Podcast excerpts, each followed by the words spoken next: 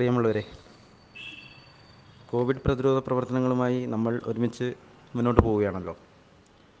ഇതോടൊപ്പം തന്നെ മഴക്കാലം ആരംഭിച്ചിട്ടുണ്ട്. ഇടയ്ക്കിടയ്ക്കുള്ള മഴ വന്നു പോയിക്കൊണ്ടിരിക്കുന്നു. വിവിധ ജില്ലകളിൽ ഡെങ്കിപ്പനി എലിപ്പനി മഞ്ഞപ്പിത്തം എന്നീ രോഗങ്ങൾ ക്രമാതീതമായ രീതിയിൽ വർദ്ധിക്കുന്നതായി റിപ്പോർട്ടുകൾ വന്നുകൊണ്ടിരിക്കുന്നുണ്ട്. കൃത്യമായ പ്രതിരോധ പ്രവർത്തനങ്ങൾ നമ്മൾ നടത്തിയാൽ മാത്രമേ നമുക്ക് ഈ മഴക്കാല രോഗങ്ങളെ പ്രതിരോധിക്കാൻ കഴിയൂ. ഈ വർഷത്തെ നമ്മുടെ മുദ്രാവാക്യം എന്ന് പറയുന്നത് ആരോഗ്യ സുരക്ഷയ്ക്ക് മാലിന്യമുക്ത പരിസരം എന്നതാണ്. നമ്മുടെ ലോക്ക്ഡൗൺ വിവിധ മേഖലകളിലൂടെ കടന്നുപോയി. അടഞ്ഞു കിടക്കുന്ന സ്കൂളുകളുണ്ട് ഓഫീസുകളുണ്ട് മറ്റ് വ്യാപാര സ്ഥാപനങ്ങളുണ്ട് ആശുപത്രികളുണ്ട് അങ്ങനെ ക്ലിനിക്കുകളുണ്ട് അങ്ങനെ വീടുകൾ വീടുകളിലടക്കം നമ്മൾ ശുചീകരണ പ്രവൃത്തി നടത്തേണ്ടത് വളരെ അത്യാവശ്യമാണ്. നമ്മുടെ വീടുകളിൽ കൊതു നിവാരണ പ്രവൃത്തികൾക്ക് കൂടുതൽ പ്രാധാന്യം നമ്മൾ നൽകണം. നമ്മൾ ഉപയോഗം കഴിഞ്ഞ് വലിച്ചെറിയുന്ന ചിരട്ട ഐസ്ക്രീം കപ്പുകൾ അതേപോലെ മുട്ടത്തോട് ടയർ ഉപയോഗശൂന്യമായ ടയറുകൾ ചെറിയ കുപ്പികൾ മൂടികൾ അങ്ങനെയുള്ള ചെറിയ വെള്ളക്കെട്ടിൽ പോലും കൊതുകിന്റെ വ്യാപനം ഉണ്ടാവുകയും ഡെങ്കിപ്പനി പോലെയുള്ള രോഗങ്ങൾ പടർന്നു പിടിക്കാനുള്ള സാഹചര്യം നിലനിൽക്കുന്നുണ്ട്. കൂടാതെ വീടുകളിൽ നമ്മളുടെ പൂച്ചട്ടികളിൽ പഴയ വീടുകൾ പഴയ ഫ്രിഡ്ജുകളിൽ ഇപ്പോഴുള്ള ഫ്രിഡ്ജുകളിൽ അതിനുള്ള സംവിധാനമുണ്ട്. എന്നാൽ പഴയ ഫ്രിഡ്ജുകളിൽ കൂളറുകളിലെല്ലാം വെള്ളം കെട്ടിക്കിടക്കുന്ന ഒരു സാഹചര്യവും നമ്മൾ ശ്രദ്ധിക്കപ്പെടാതെ അതിൽ കൊതുക് മുട്ടയിട്ട് വളർന്ന് രോഗം പെരുകുന്ന ഒരു സാഹചര്യം നിലനിൽക്കുന്നുണ്ട്. അതുകൊണ്ട് നമ്മുടെ ശ്രദ്ധ അങ്ങനെയുള്ള കാര്യങ്ങളിൽ ഉണ്ടാവണമെന്നാണ് ഈ അവസരത്തിൽ പറയാനുള്ളത്. കൂടാതെ നമ്മുടെ വീടുകളുടെ ടെറസ് അതേപോലെ പാരപ്പറ്റ് അതല്ലെങ്കിൽ നമ്മളത് വാഹനങ്ങൾ നനയാതിരിക്കാൻ അല്ലെങ്കിൽ വിറക് നനയാതിരിക്കാൻ അല്ലെങ്കിൽ മറ്റുള്ള ആവശ്യങ്ങൾക്ക് വേണ്ടി വലിച്ചു കെട്ടുന്ന ഷീറ്റുകൾ ചിലപ്പം ഫ്ലക്സിന്റെ ഷീറ്റാവാം ടാർപോളിന്റെ ഷീറ്റാവാം ഇതെല്ലാം നമ്മുടെ ശ്രദ്ധയെത്താത്ത മേഖലകളാണ്.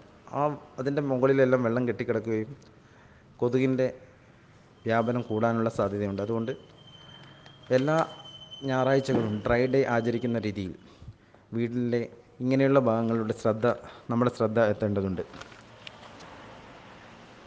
ഇതുകൂടാതെ ഇപ്പോൾ ഉള്ള വേറൊരു പ്രശ്നം എന്താണെന്ന് വെച്ചാൽ വെള്ളത്തിന്റെ ലഭ്യതയും ശുദ്ധതയും കുറഞ്ഞ ഒരു സാഹചര്യമാണ് നിലനിൽക്കുന്നത്. ഏറ്റവും കുറവുള്ള വെള്ളമുള്ള ഒരു സാഹചര്യമാണ് ഏപ്രിൽ മെയ് മാസങ്ങളിൽ ഉണ്ടാകുന്നത് അപ്പം വെള്ളത്തിന്റെ ശുദ്ധത കുറയുന്നൊരു ഘട്ടമുണ്ട്.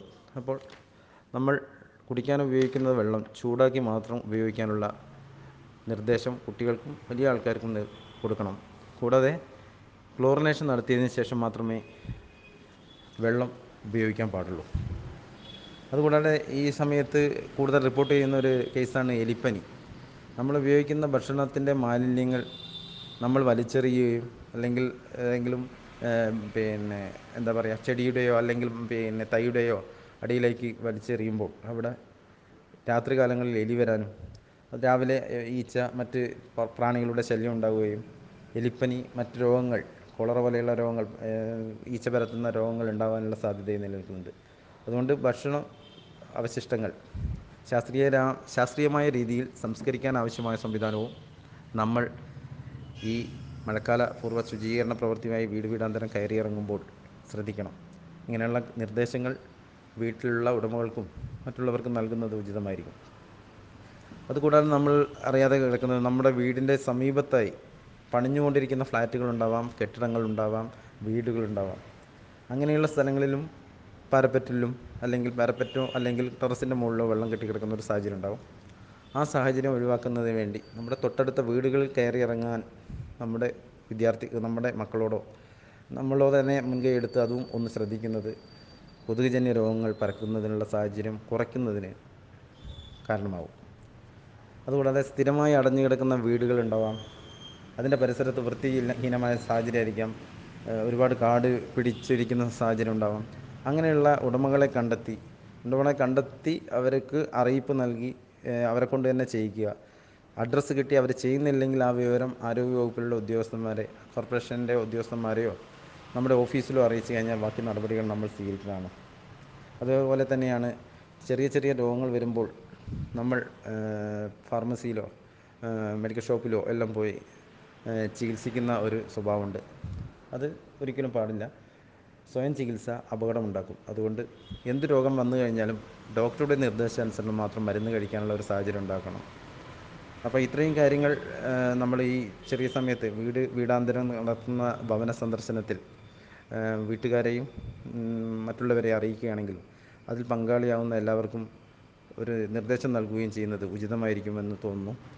നിങ്ങൾ നടത്തുന്ന എല്ലാ പ്രവർത്തനങ്ങൾക്കും ആരോഗ്യവകുപ്പിന്റെ കോർപ്പറേഷൻ ആരോഗ്യ വിഭാഗത്തിന്റെ ഞങ്ങളുടെ പരിപൂർണ പിന്തുണ ഉണ്ടായിരിക്കും.